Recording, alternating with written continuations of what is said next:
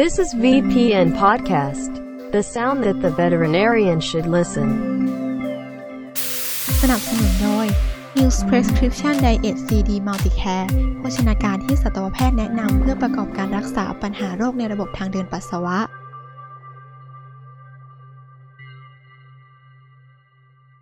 คงปฏิเสธไม่ได้เลยค่ะว่าปัญหานิ่วในทางเดินปัสสาวะ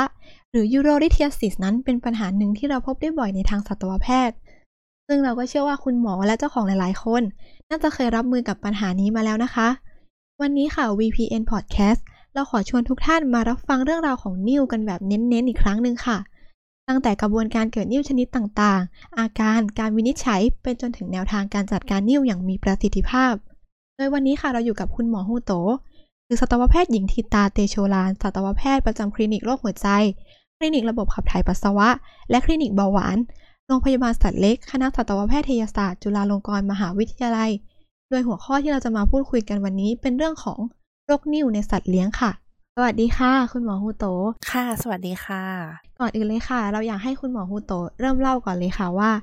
นิ่วในสัตว์เลี้ยงเนี่ยแบ่งได้เป็นกี่ชนิดแล้วแต่ละชนิดเนี่ยเกิดจากอะไรคะนิ่วในทางเดินปัสสาวะนะคะมีหลากหลายชนิดมากค่ะโดยแบ่งตามชนิดของส่วนประกอบของนิ่วนะคะโดยจะพูดถึงแค่ที่พบในทางคลินิกบ่อยๆก่อนนะคะอันแรกนะคะที่พบบ่อยที่สุด2ชนิดก็คือ Calcium Oxalate แล้วก็ Struvite นะคะซึ่ง Struvite ก็คือ Magnesium Ammonium Phosphate นั่นเองนะคะอื่นๆที่พบได้นะคะประปรายนะคะก็คือเช่นพวก Urate, Cystine, Silica แล้วก็ Calcium Phosphateเป็นต้นนะคะส่วนกลไกในการเกิดนิ่วนะคะก็ขอพูดรวมๆของนิ่วทุกชนิดก่อนละกันนะคะหลักการในการเกิดนิ่วเนี่ยก็จะคล้ายๆกับการทดลองวิทยาศาสตร์สมัยเราเด็กๆนะคะเรื่องของการตกผลึกก็คือเมื่อปัสสาวะเนี่ยมีความเข้มข้นของสารก่อนิ่วที่สูงขึ้นจนถึงระดับที่จับตัวกันเป็นก้อนนิ่วได้นะคะอย่างไรก็ตามนะคะการเกิดนิ่วเนี่ยมันไม่ได้เกิดง่ายๆแบบนั้นนะคะคือมันจะซับซ้อนมากกว่านั้นเพราะว่ามันก็จะมีทั้งโปรโมเตอร์แล้วก็อินฮิบิเตอร์อยู่ในปัสสาวะด้วยกันนะคะแล้วก็จะต้องอาศัยสภาวะแวดล้อมที่เหมาะสมทั้ง pH แล้วก็ความเข้มข้นของปัสสาวะที่มากพอร่วมด้วยนะคะเมื่อทุกอย่างแมทช์กันนะคะก็จะสามารถฟอร์มตัวเป็นนิ่วขึ้นมาได้แต่เมื่อลงลึกลงไปในกระบวนการเกิดนิ่วแต่ละชนิดนะคะก็จะมีความแตกต่างกันออกไปอีกนะคะอย่างเช่นยกตัวอย่างเช่นนิ่วแคลเซียมออกซาเลตอย่างเงี้ยนะคะก็จะต้องมีสารตั้งต้นก็คือแคลเซียมแล้วก็ออกซาเลตในปัสสาวะที่มากขึ้น pH ของปัสสาวะที่เป็นกรดมากขึ้นรวมถึงปัสสาวะที่เข้มข้นขึ้นนะคะจนกระทั่งเข้าสู่ภาวะที่เรียกว่า over saturation นะคะถ้าภาวะ over saturation นี้ยังคงอยู่ก็จะเกิดการรวมตัวกันกลายเป็นจุดกำเนิดของนิ่วหรือเรียกว่า nucleation นะคะถ้ายังคงเป็นไปแบบนี้เรื่อยๆก็จะมีการรวมตัวกันของคริสตัลของนิ่วนะคะแล้วก็กลายเป็นสโตนในที่สุดนะคะสโตนก็คือก้อนนิ่วนั่นเองนะคะอันนี้ก็คือกระบวนการเกิดนิ่วอย่างคร่าวๆนะคะโดยปกติแล้วเราสามารถพบนิ่วที่ตำแหน่งไหนของทางเดินปัสสาวะได้บ้างคะคุณหมอแล้วในแต่ละตำแหน่งที่เราพบอะค่ะมันมีความอันตรายต่อตัวสัตว์แตกต่างกันยังไงบ้างคะ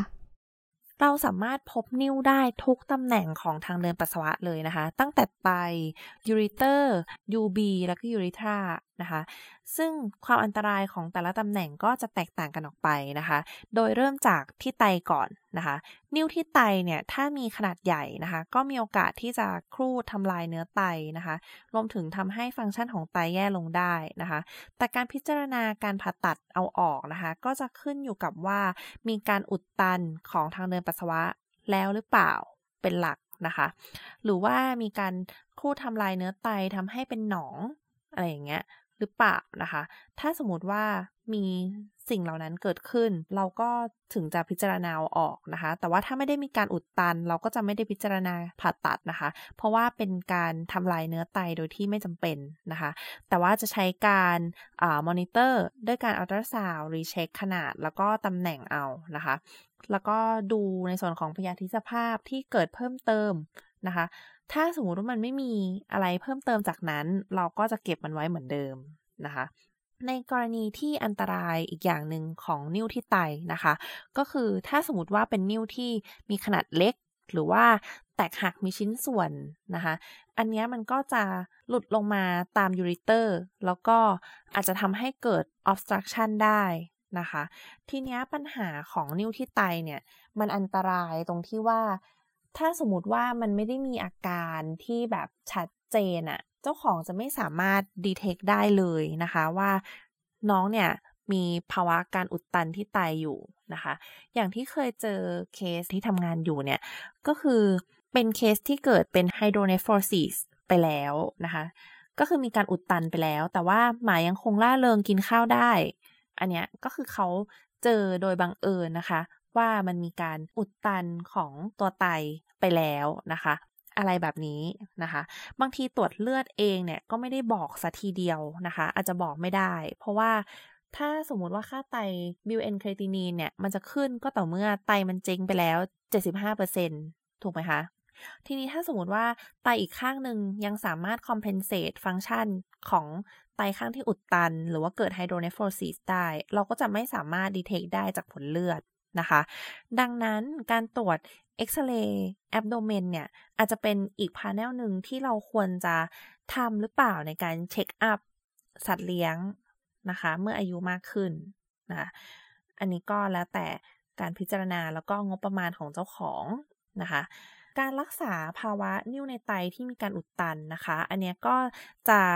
พิจารณาทำได้ตั้งแต่การรักษาทางยานะคะก็เท่าที่เคยทำมาก็จะมีการลองให้ฟลูอิดหรือว่าให้แมนิทัลนะคะหรือว่าแล้วแต่ตำราแล้วแต่ความสะดวกนะคะบางคนก็อาจจะพิจารณาให้ยาพาราโซซินก็ได้นะคะเพื่อขยายท่อแล้วก็ให้ดันมีการดันนิ่วลงมานะคะแล้วก็อาจจะอัลตราซาวด์เช็คแบบทุก 2-3 วันนะคะถ้าแนวโน้มนิ่วดูไม่ขยับเลยนะคะก็อาจจะต้องผ่าตัดนะคะแต่ว่าอยากจะให้ใจเย็นกับน้องเขานิดนึงนะคะถ้าสมมติว่ามันไม่ได้แบบ complete obstruction นะคะโอเคตำแหน่งถัดมานะคะก็คืออันนี้เราพูดทั้งไตแล้วก็ยูริเตอร์ไปแล้วนะคะตำแหน่งถัดมาที่เราจะพูดถึงก็คือ UB นะคะซึ่งเป็นตำแหน่งที่เราน่าจะพบกันได้บ่อยที่สุดนะคะความเสี่ยงของตำแหน่งนี้นะคะก็คือนิ่วมักจะทำให้เกิดกระเพาะปัสสาวะอักเสบตามมานะคะซึ่งถ้ากระเพาะปัสสาวะอักเสบเรื้อรังนะคะก็จะส่งผลทำให้อาจจะเกิด ascending infection ขึ้นไปที่ไตก็ได้นะคะหรืออาจจะมีเศษของนิ่วลงมาอุดตันที่ยูริทรานะคะทำให้สัตว์แสดงอาการปัสสาวะไม่ออกปัสสาวะติดขัดปัสสาวะเป็นเลือดเป็นต้นนะคะส่วนใหญ่เราก็จะลองดันนิ่วกลับเข้าไปที่กระเพาะปัสสาวะก่อนนะคะถ้าดันได้ก็โชคดีแต่ถ้าดันไม่ได้แล้วก็มีการอุดตันนะคะสุนัขปัสสาวะไม่ได้ก็ควรจะต้องรีบผ่าตัดนะคะส่วนใหญ่ปัญหาที่เกิดการอุดตันเนี่ยมักจะเกิดในเพศผู้นะคะเพราะว่าท่อปัสสาวะเขาเล็กแล้วก็ขดเคี้ยวกว่าค่ะอันนี้ก็ประมาณนี้ค่ะต่อมาเป็นเรื่องของชนิดของนิ่วค่ะคุณหมออยากทราบว่านิ่วชนิดไหนบ้างคะที่เราพบได้บ่อยในสุนัขแล้วก็ในแมวนิ่วที่พบได้บ่อยเมื่อกี้ก็ที่พูดไปแล้วในข้างต้นนะคะนิ่วที่เราพบได้บ่อยทั้งในสุนัขและแมวเนี่ยก็จะมีอยู่2ชนิดด้วยกันก็คือในส่วนของตัว Struvite หรือ Magnesium Ammonium Phosphate นะคะแล้วก็ Calcium Oxalate ค่ะซึ่งนอกจากกลุ่มนี้นะคะก็จะมีกลุ่มที่รองลงมาก็คือเป็น Urate Cystine นะคะแล้วก็ Calcium Phosphate แล้วก็ซิลิก้าอีกอย่างนึงที่ลืมไม่ได้เลยก็คือเป็นนิ่วคอมเพลนะคะก็คือเป็นนิ่วที่มีการประกอบกันจากนิ่วตั้งแต่2ชนิดขึ้นไปนะคะก็จะเป็นนิ่วคอมเพลค่ะแล้วในการเกิดนิ่วแต่ละชนิดอะค่ะมันมีสาเหตุหรือว่าปัจจัยเสี่ยงอะไรบ้างคะที่ทำให้สัตว์เป็นนิ่วชนิดนี้ขึ้นมาโอเคทีนี้นะคะนิ่วนะคะไม่ได้เป็นโรคที่เกิดเดี่ยวๆนะคะมักจะต้องมีโรคอะไรที่โน้มนำให้มันเป็นนะคะเพราะฉะนั้นก็คือถ้าเราเจอเคสนิ่วนะคะอย่าคิดถึงแต่การรักษานิ่วเพียงอย่างเดียวนะคะให้พยายามหา underlying อื่นๆก่อนด้วยเสมอนะคะเริ่มกันที่เพศก่อนนะคะเพศนะคะส่วนของเพศเมียนะคะก็จะมีโอกาสเป็นพวกทางเดินปัสสาวะอักเสบอะไรเงี้ยได้ง่ายกว่าเพศผู้ นะคะเพราะว่าทางเดินปัสสาวะของเขาเนี่ยค่อนข้างจะใหญ่แล้วก็สั้นกว่านะคะทำให้มีความเสี่ยงที่จะติดเชื้อรับเชื้อเข้ามาในกระเพาะปัสสาวะเนี่ยได้ง่ายกว่าเพศผู้นะคะทีนี้ถ้าติดเชื้อเข้ามาแล้วนะคะก็อาจจะทำให้ pH ของปัสสาวะเนี่ยเป็นด่างได้ง่ายขึ้นนะคะโน้มนำให้เกิดนิ่วสตรูไวท์ได้ง่ายขึ้นนะคะนอกจากนี้ก็จะมีโรคทางซิสเตมิกอื่นๆนะคะอย่างเช่นพวกโรคคูชชิ่งซินโดรมนะคะตรงนี้ก็จะทำให้มีการขับทิ้งของตัวแคลเซียมเนี่ยออกมากับปัสสาวะได้เยอะกว่าสุนัขทั่วไปนะคะรวมถึงเป็นนิ่วสตรูไวท์ก็ได้นะคะเพราะว่าตัวคูชชิ่งเนี่ยก็คือเหมือนเราได้รับสเตียรอยด์ตลอดเวลานะคะก็จะทำให้เหมือนเขาอิมมูโนซัพเพรสนะคะแล้วก็มีการติดเชื้อที่กระเพาะปัสสาวะได้ง่ายกว่าสุนัขทั่วไปนะคะตรงนี้ก็จะทำให้มีความเสี่ยงที่จะเป็นนิ่วสตรูไวท์เพิ่มมากขึ้นได้ด้วยนะคะนอกจากนี้ก็จะมีพวกสัตว์ที่มีความผิดปกติของหลอดเลือดที่ตับนะคะตรงนี้ก็จะทำให้การเมตาบอไลซ์ของยูเรียนะคะผิดปกติไปนะคะก็จะส่งผลให้เกิดนิ่วยูเรตได้ง่ายกว่าสัตว์ทั่วไปนะคะถ้าเรา correct ในส่วนของตัวพอโทซิสเตมิกชั้นที่เกิดขึ้นนิ่วตรงนี้ก็จะถูกรักษาไปด้วยโดยอัตโนมัตินะคะแล้วก็จะมีกลุ่มของสัตว์ที่มีปัญหาเกี่ยวกับพวก renal tubular transport นะคะตรงนี้ก็จะทำให้มีปัญหาของการขับทิ้งซิสตีนที่ผิดปกตินะคะก็จะเกิดเป็นนิ่วซิสตีนได้ง่ายนะคะพวก renal tubular acidosis นะคะตรงนี้ก็จะทำให้ปัสสาวะเนี่ยเป็นกรดมากกว่าปกตินะคะโน้มนำให้เกิดนิ่วแคลเซียมออกซาเลตหรือว่านิ่วแคลเซียมฟอสเฟตได้ง่ายกว่าปกตินะคะส่วนอื่นๆอย่างเช่นพวกโรคเบาหวานนะคะคูชชิ่งนะคะพวกเนี้ยค่ะมีแนวโน้มที่จะทำให้เกิดนิ่วสตรูไวท์ได้ง่ายกว่าปกตินะคะเพราะว่าเสี่ยงต่อการติดเชื้อในกระเพาะปัสสาวะนะคะนอกจากนี้ก็จะมีสัตว์ที่ผ่าตัดนิ้วไปพอเสร็จเวลาที่เขาเย็บเนี่ยบางทีมีซูเจอร์แมททีเรียลที่มันโผล่ออกมานะคะตรงนี้ก็จะกลายเป็นไนดัสของนิ้วครั้งต่อไปได้นะคะดังนั้นเวลาที่เราทำเซอร์เจอรี่นะคะอาจจะต้องระวังในส่วนนี้ด้วยทีนี้ก็จะมีสายพันธุ์นะคะที่มีความเสี่ยงนะคะที่จะเป็นนิ่วได้ง่ายนะคะอย่างเช่นสุนัขพันธุ์ดัลเมเชียนนะคะก็คือเขาขาดเอนไซม์ยูริกเอสนะคะในการที่จะเปลี่ยนยูริกแอซิดนะคะเป็นอะแลนโตอินนะคะทำให้เขามียูริกแอซิดในเลือดสูงนะคะแล้วก็ถูกขับออกมากับปัสสาวะนะคะก็จะเกิดเป็นยูเรตคริสตัลแล้วก็สามารถฟอร์มตัวกลายเป็นนิ่วยูเรตได้นะคะซึ่งอันเนี้ยความเสี่ยงในเพศเมียเนี่ยจะน้อยกว่าเพศผู้นะคะค่ะแล้วก็จะมีสายพันธุ์มินิเจอร์ชนาลเซอร์นะคะมินิเจอร์พูดเดิลนะคะลอซ่าอัพโซยอร์กชัยเทอเรียชิสุนะคะแล้วก็ปีชองพิเซ่นะคะซึ่งตรงเนี้ยนะคะเป็นสายพันธุ์ที่มีความเสี่ยงที่จะเกิดนิ่วแคลเซียมออกซาเลตได้เยอะกว่าสายพันธุ์อื่นๆนะคะแล้วก็พวกสุนัขหรือว่าแมวนะคะที่ on treatment นะคะพวกที่ได้รับวิตามินซีนะคะโดยไม่จำเป็นนะคะหรือว่าเป็นพวกแคลเซียมเสริมโดยที่ไม่จำเป็นนะคะอันนี้ก็คือมีแนวโน้มที่อาจจะเกิดนิ่วแคลเซียมออกซาเลตได้ง่ายกว่าสัตว์อื่นๆนะคะก็โดยรวมก็อันนี้ก็เป็นตัวอย่างคร่าวๆก่อนนะคะจริงๆแล้วคือมันมีรายละเอียดที่แบบเยอะมากๆอ่ะในส่วนของนิ่วอะค่ะคุณหมอคะแล้วสัตว์ที่เป็นโรคนิ่วส่วนใหญ่อะค่ะมักจะมีอาการยังไงบ้างคะเอาจริงๆก็คืออาการของนิ่วในส่วนต่างๆของทางเดินปัสสาวะค่ะมันค่อนข้างแวรี่นะคะถ้าสมมุติว่าเป็นนิ่วที่ไตหรือยูริเตอร์นะคะ บางทีเราอาจจะไม่สามารถดีเทคได้เลยเนาะอาจจะไม่มีอาการเลยตลอดชีวิตเลยก็ได้นะคะเว้นแต่ว่าถ้าเขามี obstruction นะคะแล้วก็ไตบวมมากๆอันนี้ก็คือเขาอาจจะมีอาการปวดท้องให้เราเห็นได้อาการปวดท้องเนี่ยก็คือพอเรากดด้านหลังนะคะน้องก็จะดูเกร็งขึ้นมาหรือว่าทานอาหารน้อยลงอะไรอย่างเงี้ยนะคะแล้วก็ถ้าสมมติว่ามันมีการ obstructionจนกระทั่งไตมันเสียฟังก์ชันไปแล้วค่าไตขึ้นอันเนี้ยก็จะทำให้เราทราบได้จากค่าเลือดนะคะทีนี้อาการท็อปฮิตที่เรามักจะเจอในทางคลินิกนะคะก็คืออาการปัสสาวะไม่ออกนะคะหรือว่าอาการฉี่กระปิดกระปอยนะคะอาการปัสสาวะเป็นเลือดนะคะเป็นหายอะไรแบบนี้นะคะอันนี้ก็คืออาการที่เราเจอบ่อยเมื่อตะกี้เราก็พูดถึงอาการต้องสงสัยที่คุณหมอควรจะส่งตรวจนิ่วกันไปแล้วนะคะทีนี้มาพูดถึงการวินิจฉัยกันบ้างค่ะถ้าคุณหมอสงสัยว่า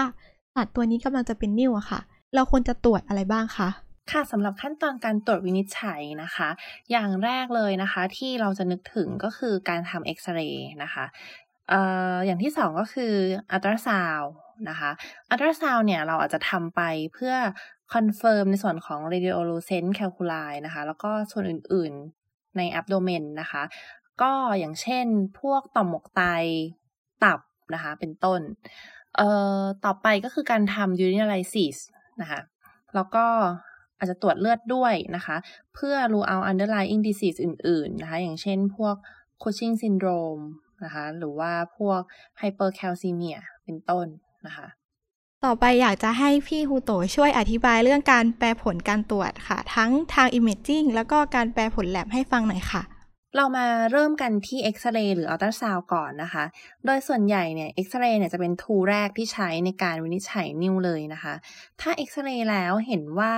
มีนิ่วนะคะก็สามารถ direct ได้เลยว่าเป็นนิ่วแต่ในกรณีที่เราไม่เห็นนะคะก็ไม่ควรจะมองข้ามนะคะก็คือเป็นกรณีของ radiolucent calculi นะคะเพราะว่านิ่วบางอย่างเนี่ยมันไม่ทึบรังสีนะคะการอัลตราซาวด์เนี่ยจะทำให้เราสามารถวินิจฉัยนิ่วในกลุ่มนี้ได้นะคะตัวอย่างนิ่วในกลุ่มนี้ก็คือพวกนิ่ว Urate นะคะการทำ double contrast X-ray เนี่ยก็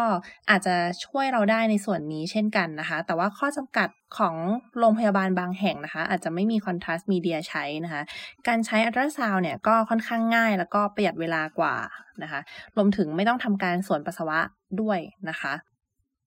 อย่างไรก็ตามนะคะอัลตราซาวด์เนี่ยก็มีข้อจำกัดของมันนะคะก็คือไม่สามารถบ่งบอกจำนวนนิ้วหรือว่ารูปร่างของนิ้วได้อย่างชัดเจนเหมือนกับ X-ray นะคะ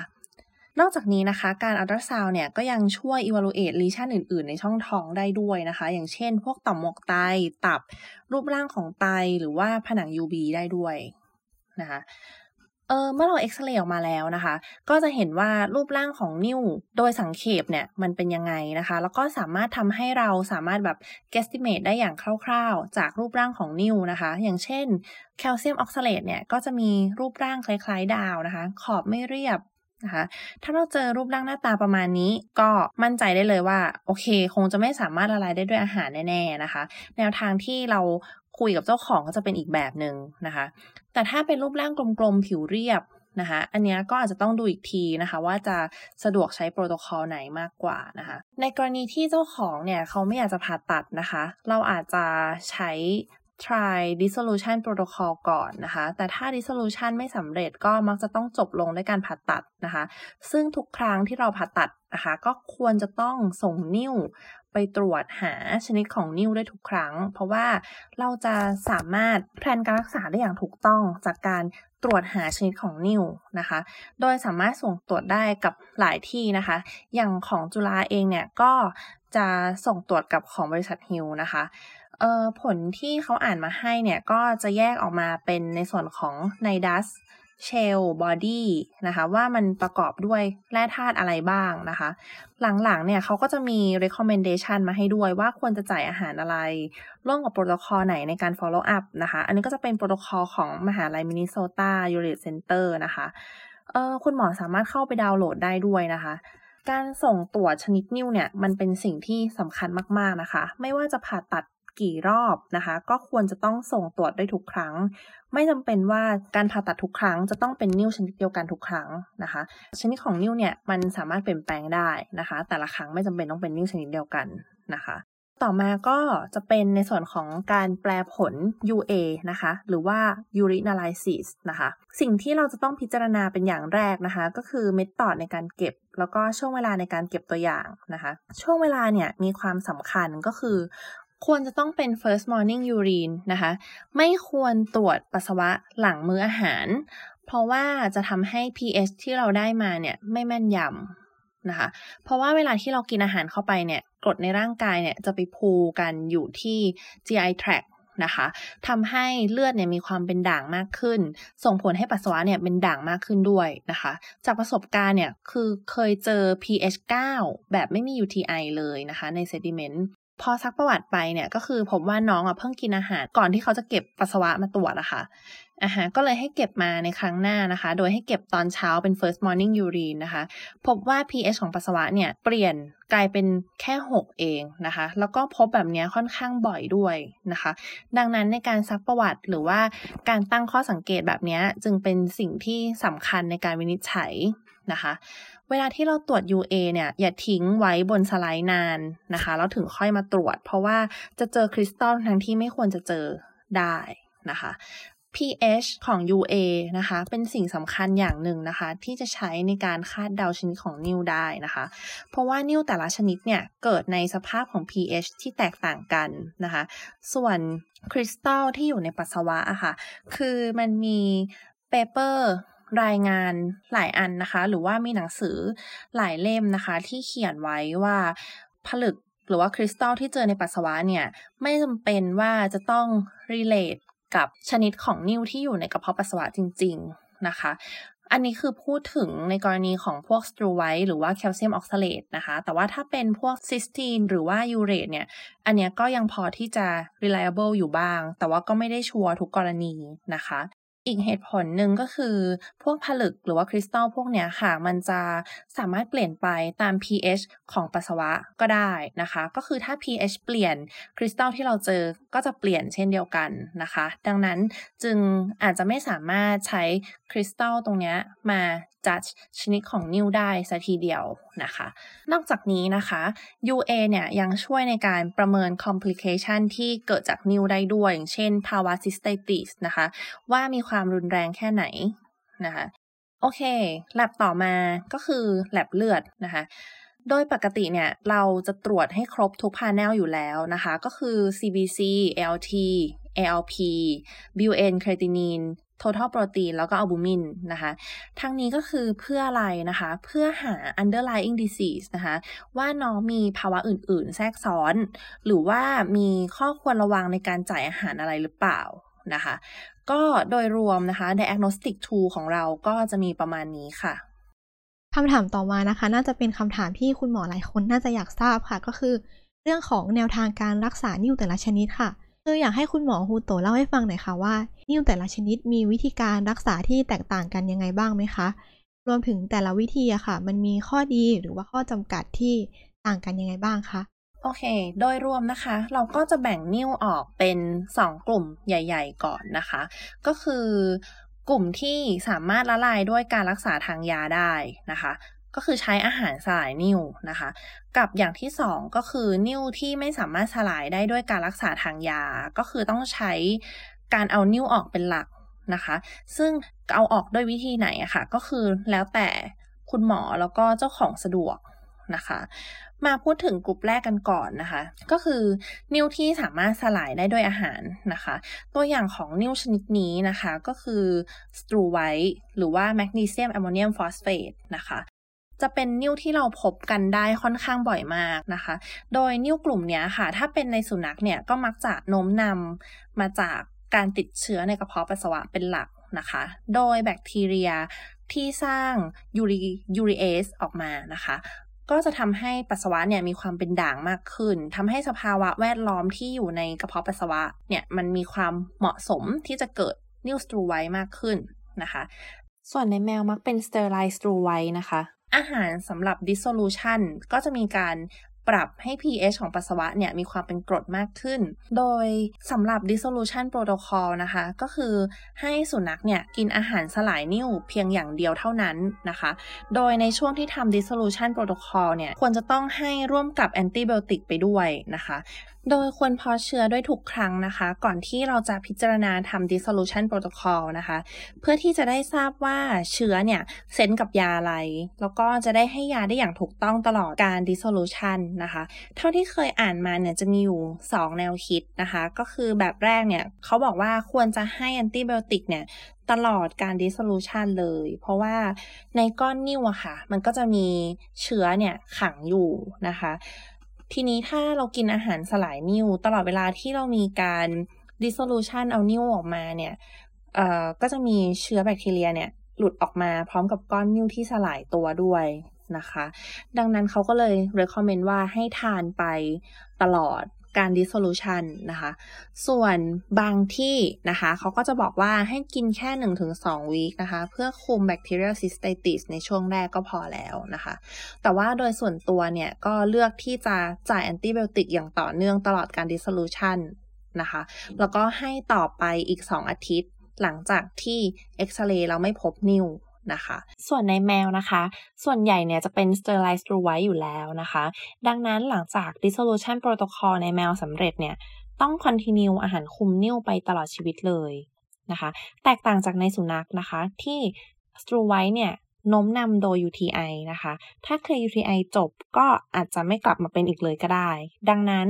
หลังจากที่เรา dissolution นิ่ว Struvite ในสุนัขสำเร็จนะคะอาจจะไม่จำเป็นจะต้อง continue อาหารนิ่วไปตลอดชีวิตก็ได้นะคะแต่ว่าสำคัญอยู่ที่การควบคุม UTI มากกว่านะคะนอกจากนี้นะคะก็ยังมีนิ่ว Cystine แล้วก็ Urate นะคะซึ่งตามทฤษฎีเนี่ยสามารถสลายได้นะคะแต่ต้องกินยาร่วมด้วยแล้วก็ไม่ค่อยประสบความสำเร็จในการสลายเท่าไหร่นะคะส่วนใหญ่จะส่งไป surgery เลยนะคะโดยเฉพาะ Cystine นะคะก็จะให้ castrate ไปด้วยเลยนะคะข้อดีของ dissolution protocol นะคะก็คือไม่ invasive นะคะแต่ใช้เวลานานในการสลายนะคะรวมถึงไม่สามารถระบุชนิดนิ่วได้อย่างชัดเจนก่อนทำการ treat นะคะอีกกลุ่มนึงนะคะก็คือนิ่วที่ไม่สามารถสลายได้นะคะตัวอย่างที่ชัดเจนแล้วก็พบบ่อยก็คือ Calcium Oxalate นะคะถ้าเจอนิ่วชนิดนี้นะคะส่วนใหญ่ก็จะส่งไปผ่าตัดเลยนะคะแล้วก็คอนโทรลต่อเนื่องด้วยอาหารควบคุมนิ่วนะคะข้อเสียของ surgical treatment นะคะก็คือ invasive นะคะแล้วก็มีความเสี่ยงในการวางยาสลบนะคะแต่การที่ทำแบบนี้การที่เราทำเซอร์เจอรี่อะค่ะก็คือเราจะสามารถเก็บนิ่วนะคะไปตรวจแล้วก็สามารถระบุชนิดของนิ่วได้อย่างแม่นยำนะคะทำให้การพยากรณ์โรคเนี่ยเราทำได้อย่างมั่นใจมากขึ้นนะคะรวมถึงทำให้เราสามารถเห็นสภาพ gross ของตัว UB ได้ชัดเจนกว่านะคะอันนี้ก็คือตัวอย่างคร่าวๆของการควบคุมนิ่วนะคะถ้าคุณหมออยากได้โปรโตคอลโดยละเอียดนะคะคุณหมอสามารถโหลดได้ที่หน้าเว็บของมหาลัย Minnesota เลยนะคะอันนี้คือมีของนิ่วทุกชนิดแล้วก็ของทั้งสุนัขและแมวเลยนะคะเมื่อสักครู่เราก็จะเห็นว่าอาหารก็เป็นวิธีรักษานิ่ววิธีหนึ่งนะคะที่สามารถรักษานิ่วได้ทีนี้อยากให้คุณหมอฮูโตลงรายละเอียดเรื่องอาหารนิดนึงค่ะว่าอาหารที่ช่วยในการละลายนิ่วอะค่ะมันมีหลักการทำงานยังไงคะทำไมมันถึงช่วยละลายนิ่วได้ก่อนอื่นเลยนะคะเราต้องรู้จักคำว่า super saturation ก่อนนะคะคำว่า saturation นะคะก็คือการที่สารละลายอะอิ่มตัวนะคะก็คือการที่โซลูตเนี่ยไม่สามารถจะละลายในซอลเวนต์ได้อีกต่อไปนะคะคำว่า super saturation นะคะก็คือ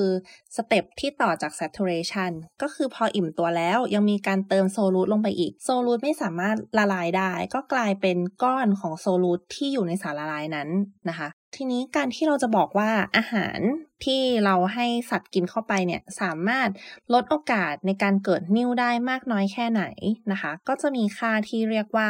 relative super saturation value นะคะหรือว่า RSS นะคะซึ่งค่าเนี้ยมันก็จะได้มาจากการที่เราทดลองให้สัตว์ทดลองของเรานะคะ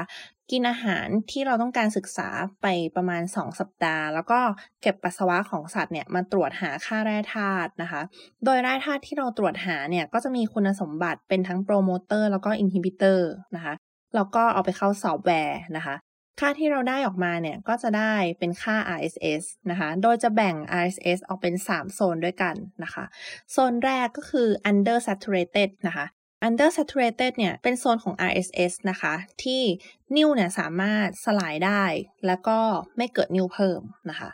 โซนที่2นะคะคือ metastable นะคะก็คือเป็นโซนที่นิ่วไม่สลายแต่ก็ไม่เกิดนิ่วเพิ่มนะคะสุดท้ายก็คือ oversaturatedนะคะก็คือนิ่วไม่สลายแล้วก็ยังเกิดนิ่วเพิ่มได้อีกนะคะดังนั้นค่า RSS ที่เราอยากได้ที่สุดก็คือ undersaturated นะคะแต่ละชนิดของนิ่วนะคะก็จะมีค่า RSS ในแต่ละโซนนะคะที่แตกต่างกันนะคะตัวอย่างนะคะก็คือในส่วนของ Calcium Oxalate แล้วก็ Struvite นะคะ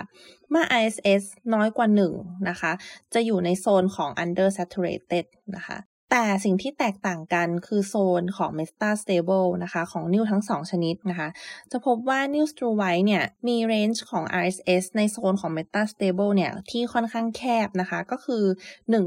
1-2.5 นะคะจะเห็นว่ามันแคบกว่านะคะแล้วก็มันจึงสามารถดึงให้มันลงมาอยู่ในช่วงของ Undersaturated ได้ง่ายนะคะในขณะที่ของ Calcium Oxalate นะคะโซนของ Metastable เนี่ยจะค่อนข้างกว้างนะคะก็คือจะเท่ากับประมาณ 1-14 นะคะจะเห็นว่า range ของ Calcium Oxalate เนี่ยมันค่อนข้างกว้างนะคะจึงดึงให้ลงมาอยู่ในช่วงของ Undersaturation ได้ยากนะคะอันนี้จึงอาจจะเป็นสาเหตุว่าทำไม Calcium Oxalate เนี่ยถึงไม่สามารถละลายได้ด้วยอาหารนะคะแต่สามารถ maintain ให้นิ่วอยู่ในโซนของ Metastable แล้วก็ไม่เพิ่มขนาดได้นะคะดังนั้นการคุมอาหารในนิ่ว Calcium Oxalate เนี่ยจึงไม่ได้คาดหวังผลในการสลายนิ่วนะคะก็ถ้าจะให้ดีก็คือควรจะต้องส่งตรวจนิ่วนะคะก่อนที่จะจ่ายอาหารทุกครั้งนะคะยกเว้นเจ้าของไม่ยอมผ่าตัดนะคะนอกจากนี้นะคะอาหารนิ่วเนี่ยยังเป็นอาหารที่ช่วยลดปริมาณของตัวโปรโมเตอร์ของนิ่วแล้วก็เพิ่มอินฮิบิเตอร์ของนิ่วนะคะช่วยปรับ pH ของปัสสาวะให้เหมาะสมกับการสลายหรือยับยั้งการโตของนิ่วนะคะอาหารสำหรับสลายนิ่วที่เราเคยใช้โดยทั่วไปอะค่ะคืออาหารสำหรับสลายนิ่วศัตรูไว้นะคะทั้งในสุนัขและแมวเนี่ยซึ่งอาหารชนิดนี้จะมีการปรับ pH ของปัสสาวะให้เป็นกรดเพื่อที่จะสลายศัตรูไว้นะคะดังนั้นอาหารสำหรับสลายนิ่วจึงไม่ควรกินแบบ long term ยาวๆไปเรื่อยๆนะคะควร discontinue หลังจาก dissolution protocol จบนะคะเพราะว่าจะเป็นการ induce ให้เกิด renal acidosis ได้นะคะอาหารสำหรับ maintenance นะคะก็จะเป็นอาหารที่สามารถกิน long term ได้นะคะโดยสามารถคุมได้ทั้ง Calcium Oxalate แล้วก็ Struvite นะคะโดยลดโปรโมเตอร์ของนิ่วทั้ง2ชนิดแล้วก็คุม pH ของปัสสาวะให้อยู่ในช่วงประมาณ 6-6.2นะคะทั้งนี้อาหารที่พูดมาทั้งหมดเป็นอาหารสำหรับนิ่ว Calcium Oxalate และ Struvite เท่านั้นนะคะเพราะว่าเป็นนิ่วที่พบบ่อยที่สุด2ชนิดนะคะสำหรับนิ่วชนิดอื่นๆเช่น Urate แล้วก็ Cystine นะคะจะใช้อาหารคนละชนิดกันนะคะแล้วก็มี Key Nutritional Factor ที่แตกต่างกันออกไปนะคะดังนั้นก่อนที่เราจะทำการรักษาหรือว่าฟันธงการรักษาให้กับเจ้าของนะคะจึงควรจะต้องส่งนิ่วไปตรวจเพื่อระบุชนิดนิ่วก่อนทุกครั้งนะคะแล้วอาหารสำหรับโรคนิ่วอะค่ะเราสามารถให้สัตว์ที่ปกติกินได้ไหมคะเพื่อป้องกันไม่ให้สัตว์เป็นโรคนิ่วโอเคคำถามนี้นะคะเป็นอีกคำถามหนึ่งที่พี่โดนถามบ่อยเหมือนกันนะคะต้องบอกก่อนว่าอาหารนิ่วเนี่ยเป็นอาหารที่มีไขมันค่อนข้างสูงนะคะเพราะว่าเขาจะมีโปรตีนที่ค่อนข้างต่ำนะคะเพราะว่าต้อง restrict phosphorus นะคะเพื่อลดการเกิด Magnesium Ammonium Phosphateนะอาจจะต้องพิจารณาก่อนนะคะว่าสัตว์ที่เราจะให้กินเนี่ยมีความเสี่ยงที่จะเป็นโรคอื่นอยู่แล้วหรือเปล่านะคะเช่นถ้าเป็นสัตว์ที่อ้วนแล้วก็ไม่ได้ดูมีแนวโน้มที่จะเป็นนิ่วอะค่ะก็อาจจะไม่จำเป็นหรือว่าไม่ควรที่จะต้องกินอาหารนิ่วแต่ว่าควรจะต้องลดความอ้วนก่อนนะคะแล้วก็ควรจะพิจารณาว่าสัตว์ที่เรารักษาเนี่ยมีความเสี่ยงที่จะเป็นโรคนิ่วหรือไม่นะคะถ้าไม่มีก็ไม่ควรต้องกินนะคะกินอาหารอื่นที่มีความบาลานซ์กว่านี้น่าจะดีกว่านะคะ แต่สำหรับแมวนะคะก็จะมีอาหารนิ่วบางสูตรนะคะที่มีงานวิจัยรองรับว่าสามารถป้องกันการเกิดปัญหา FLUTD ได้นะคะดังนั้นก็สามารถให้กินยาวๆได้นะคะโดยปกติที่คุณหมอหลายคนรักษานิ่วไปแล้วครั้งหนึ่งใช่ไหมคะก็มักจะพบว่านิ่วมันกลับมาเป็นซ้ำอีกทีนี้อยากทราบว่ามันมีปัจจัยอะไรบ้างคะที่ส่งผลให้สัตว์กลับมาเป็นนิ่วซ้ำอีกเรื่อยๆอะค่ะอย่างที่เราคุยกันไปตั้งแต่ต้นนะคะว่านิ่วเนี่ยไม่ใช่สิ่งที่เกิดเดี่ยวๆนะคะแต่ว่ามักจะมี underlying อื่นๆมาด้วยเสมอเช่นถ้าสาเหตุโน้มนำของเราคือคุชชิ่งแต่เราไม่ได้ treat คุชชิ่งร่วมด้วยโอกาสที่นิ่วจะกลับมาเป็นอีกนะคะก็มีนะคะสาเหตุโน้มนำที่เราพบร่วมด้วยบ่อยๆเลยก็คือเรื่องอ้วนหรือว่าน้ำหนักเกินนะคะถ้าเราไม่ลดน้ำหนักก็จะกลับมาเป็นได้อีกเรื่อยๆเหมือนกันนะคะหลายครั้งที่เราพบความเข้าใจผิดของเจ้าของนะคะว่าถ้ากินอาหารนิ่วแล้วหรือว่าถ้าผ่าตัดเอานิ่วออกไปแล้วเนี่ยก็จะไม่เป็นนิ่วอีกเลยตลอดชีวิตนะคะซึ่งเป็นความคิดที่ผิดมากนะคะโดยเฉพาะนิ่วแคลเซียมออกซาเลตนะคะก็ถึงแม้ว่าเราจะคุมอาหารแล้วนางก็กลับมาแน่นอนนะคะเพียงแต่ว่าการกลับมานั้นจะช้าหรือเร็วนะคะถ้าเราคุมอาหารอย่างดีก็จะสามารถยืดระยะเวลาในการที่น้องจะกลับมาได้นะคะหลายครั้งอีกเหมือนกันนะคะที่เจ้าของเข้าใจว่ากินอาหารนิ่วแล้วสามารถให้สแน็คได้ให้ผลไม้ได้เติมไก่ได้เยอะๆเลยนะคะทำไมนิ่วถึงยังกลับมานะคะคือไม่ใช่นะคะอาหารนิ่วเนี่ยก็คือกินต้องกินแค่อาหารนิ่วเพียงอย่างเดียวนะคะที่สำคัญก็คือเรื่องของปริมาณน้ำต่อวันเนี่ยมันเพียงพอที่จะ maintain urine specific gravity หรือเปล่านะคะถ้าสมมติว่า urine specific gravity เนี่ยอยู่ในเกณฑ์อย่างในสุนัขเนี่ยก็จะอยู่ที่น้อยกว่า1.020 นะคะส่วนในแมวก็เราจะคัดที่ 1.030 นะคะถ้าสมมติว่าเราสามารถคุม USG ได้นะคะตรงเนี้ยมันก็จะทำให้การกลับมาของนิ่วเนี่ยมันไม่เข้าสู่ภาวะ over saturation นะคะแล้วก็โอกาสในการกลับมาของนิ่วเนี่ยมันก็จะน้อยลงนะคะทีนี้อีกอย่างหนึ่งนะคะการที่สัตว์เป็นนิ่วนะคะมันต้องมีปัจจัยในตัวเขาด้วยนะคะที่ทำให้มีโอกาสเป็นนิ่วอยู่แล้วอะค่ะการคอนโทรลอาหารเนี่ยมันเป็นเพียงส่วนหนึ่งนะคะที่ช่วยลดโปรโมเตอร์แล้วก็เพิ่มอินฮิบิเตอร์ในปัสสาวะนะคะเพื่อลดโอกาสในการเกิดนิ่วนะคะแต่ปัจจัยในตัวสัตว์บางอย่างเนี่ยเราไม่สามารถจะเข้าไปทำอะไรได้นะคะอย่างเช่นถ้ามันเป็นไปตามสายพันธุ์ของเขาหรือว่าเป็นไปตามสภาวะโรคของเขานะคะดังนั้นสิ่งเหล่านี้ค่ะก็คือความเสี่ยงที่จะทำให้กลับมาเป็นนิ่วใหม่อีกครั้งหนึ่งนะคะแล้วก็เคยได้ยินมาว่าการทำหมันนะคะมันสามารถช่วยลดความเสี่ยงต่อการเกิดนิ่วในบางชนิดได้อันนี้คุณหมอฮูโตะมีความเห็นว่ายังไงบ้างคะจริงค่ะตัวอย่างชัดเจนในนิ่วซิสทีนนะคะก็คือนิ่วซิสทีนเนี่ยเขาจะมี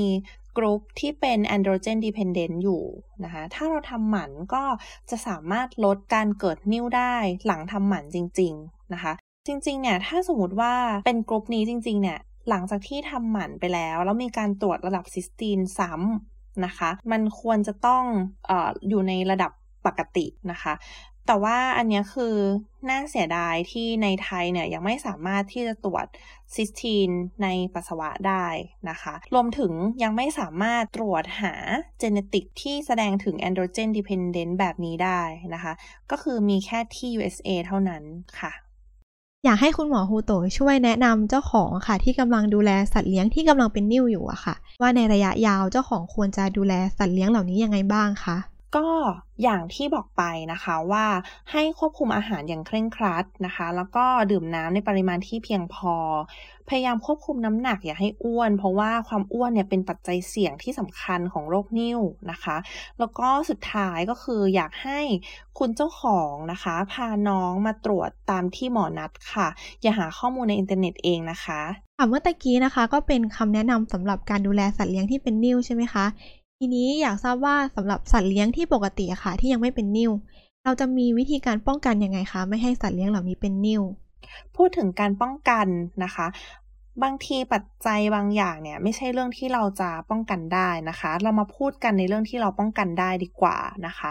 หนึ่งเลยก็คือในส่วนของน้ำหนักตัวนะคะพยายามอย่าให้อ้วนเกินไปนะคะ 2ก็คืออย่าให้น้องกินอาหารเสริมโดยที่ไม่จำเป็นนะคะอย่างเช่นอย่าเสริมแคลเซียมให้น้องกินโดยที่น้องไม่ได้ขาดนะคะหรือว่าไม่ได้จำเป็นต้องกินนะคะ3ก็คืออย่าให้กินอาหารที่มีโปรตีนสูงเกินความต้องการนะคะ4ก็คือให้หมั่น observe ความผิดปกติของปัสสาวะนะคะของลูกๆถ้ามีปัญหากระเพาะปัสสาวะอักเสบแบบเรื้อรังนะคะก็จะทำให้น้องเนี่ยมีโอกาสเป็นนิ่วสตรูไวได้ค่ะแล้วก็สุดท้ายนะคะถ้าลูกของเรามีปัญหาสันหลังนะคะก็อาจจะทำให้น้องมีปัญหาปัสสาวะเองได้ลำบากนะคะให้หมั่นบีบปัสสาวะให้น้องอย่างถูกวิธีแล้วก็ดูแลความสะอาดของอวัยวะเพศของน้องอยู่เสมอนะคะก็โดยรวมเท่าที่คิดออกก็จะประมาณนี้ค่ะสุดท้ายค่ะกรณีที่เจ้าของอยากจะพาสัตว์เลี้ยงมาตรวจหรือมาปรึกษาเกี่ยวกับโรคนิ่วอะค่ะทางคลินิกระบบทางเดินปัสสาวะของโรงพยาบาลสัตว์เล็กจุฬานี้มีการเปิดทำการเวลาไหนบ้างคะหรือว่าถ้าจะมาเนี่ยต้องติดต่อนัดหมายยังไงบ้างคะโอเคคลินิกของเรานะคะมีชื่อเต็มๆว่าคลินิกระบบขับถ่ายปัสสาวะคลินิกหัวใจและคลินิกเบาหวานนะคะคลินิกของเรามีสัตวแพทย์ประจำทั้งหมด5คนนะคะเปิดบริการทุกวันนะคะจันทร์ถึงศุกร์เปิด 8:00 น.ถึง 15:00 น.นะคะแล้วก็วันเสาร์อาทิตย์กับวันหยุดนักขัตฤกษ์นะคะเปิดตั้งแต่ 8:30 น.จนถึง 11:00 น.นะคะสาเหตุที่เรารวมคลินิกยูรินารีนะคะเข้ากับคลินิกหัวใจนะคะเป็นเพราะว่าหลายครั้งที่เราประสบปัญหาการรักษาโรคหัวใจไปสักพักแล้วก็มักจะมีโรคไตตามมานะคะทำให้การปรับเพิ่มลดยาขับน้ำเนี่ยหรือว่าการเพิ่มลดน้ำเกลือที่ต้องให้เนี่ยมันเป็นปัญหาดังนั้นเราจึงเลือกให้เป็นหมอคนเดียวทำได้ทุกอย่างเลยดีกว่านะคะคลินิกของเราก็จะมีอาจารย์ผู้ทรงคุณวุฒิที่เป็นคอนซัลแทนท์หลายท่านนะคะคลินิกหัวใจก็จะเป็นอาจารย์นุ่นศิริลักษณ์นะคะส่วนของเรื่องนิ่วก็จะเป็นอาจารย์วชิรานะคะส่วนเรื่องฟิสิโออื่นๆเราก็จะมีอาจารย์ทางภาคฟิสิโอหลายท่านนะคะอย่างเช่นอาจารย์ชลดาแล้วก็อาจารย์สายแก้วนะคะยังไงถ้ามีเคสที่อยากรีเฟอร์เข้ามาปรึกษาก็สามารถแนบใบส่งตัวโดยละเอียดแล้วก็ส่งมาที่โรงพยาบาลสัตว์เล็กจุฬาได้เลยนะคะโดยอาจจะต้องผ่านอายุรกรรมเพื่อสกรีนเบื้องต้นก่อนแล้วก็นัดหมายเข้ามาตรวจตามความรีบด่วนของเคสค่ะสำหรับวันนี้นะคะต้องขอขอบคุณทาง VPN แล้วก็บริษัท Hill's นะคะแล้วก็ทางโรงพยาบาลสัตว์เล็กจุฬานะคะที่ทำให้มีโอกาสได้มาแชร์ความรู้และประสบการณ์กับทุกท่านในวันนี้ค่ะขอบคุณค่ะค่ะก็จบกันไปแล้วนะคะสำหรับ VPN Podcast ในตอนนี้ค่ะเราต้องขอบคุณคุณหมอฮูโตะมากๆเลยนะคะที่มาแบ่งปันความรู้ดีๆให้เราฟังนอกจากนี้ค่ะหากคุณหมอท่านไหนที่กำลังรับเคสนิ่วในระบบทางเดินปัสสาวะและมีตัวอย่างนิ่วที่ต้องการส่งตรวจคุณหมอสามารถส่งไปได้ที่ Minnesota Urologic Center ศูนย์ตรวจนิ่วที่ได้รับมาตรฐานระดับโลกครบวงจรและเป็นหน่วยงานในสังกัดคณะสัตวแพทยศาสตร์มหาวิทยาลัยแห่งรัฐมินนิโซตาประเทศสหรัฐอเมริกาคุณหมอสามารถส่งตัวอย่างได้ฟรีค่ะโดยสามารถติดต่อสอบถามข้อมูลเพิ่มเติมได้ที่ตัวแทนจำหน่ายบริษัท Hill's Nutrition ประเทศไทยหรือทาง www.urologiccenter.org ค่ะสุดท้ายนี้ต้องขอบคุณคุณหมอทุกท่านมากๆเลยค่ะสำหรับการติดตามรับฟังสำหรับใครที่ฟังผ่าน Facebook Live ก็อย่าลืมกดปุ่ม See First ให้เพจด้วยนะคะหรือถ้าชมผ่าน YouTube ฝากกดปุ่ม Subscribe แล้วก็กดปุ่มกระดิ่งเพื่อแจ้งเตือนด้วยค่ะนอกจากนี้ค่ะคุณหมอยังสามารถรับฟังพวกเราได้ทาง Spotify และทาง Apple Podcast ค่ะโดยฝากค้นหาคำว่า VPN Podcast แล้วก็กดติดตามกันด้วยนะคะถ้าใครมีความคิดเห็นยังไงเกี่ยวกับประเด็นนี้หรือว่าครั้งหน้าอยากจะให้เรานำเรื่องไหนมาพูดคุยกันก็สามารถคอมเมนต์กันมาด้านล่างได้เลยค่ะวันนี้เราต้องลาไปก่อนนะคะสวัสดีค่ะ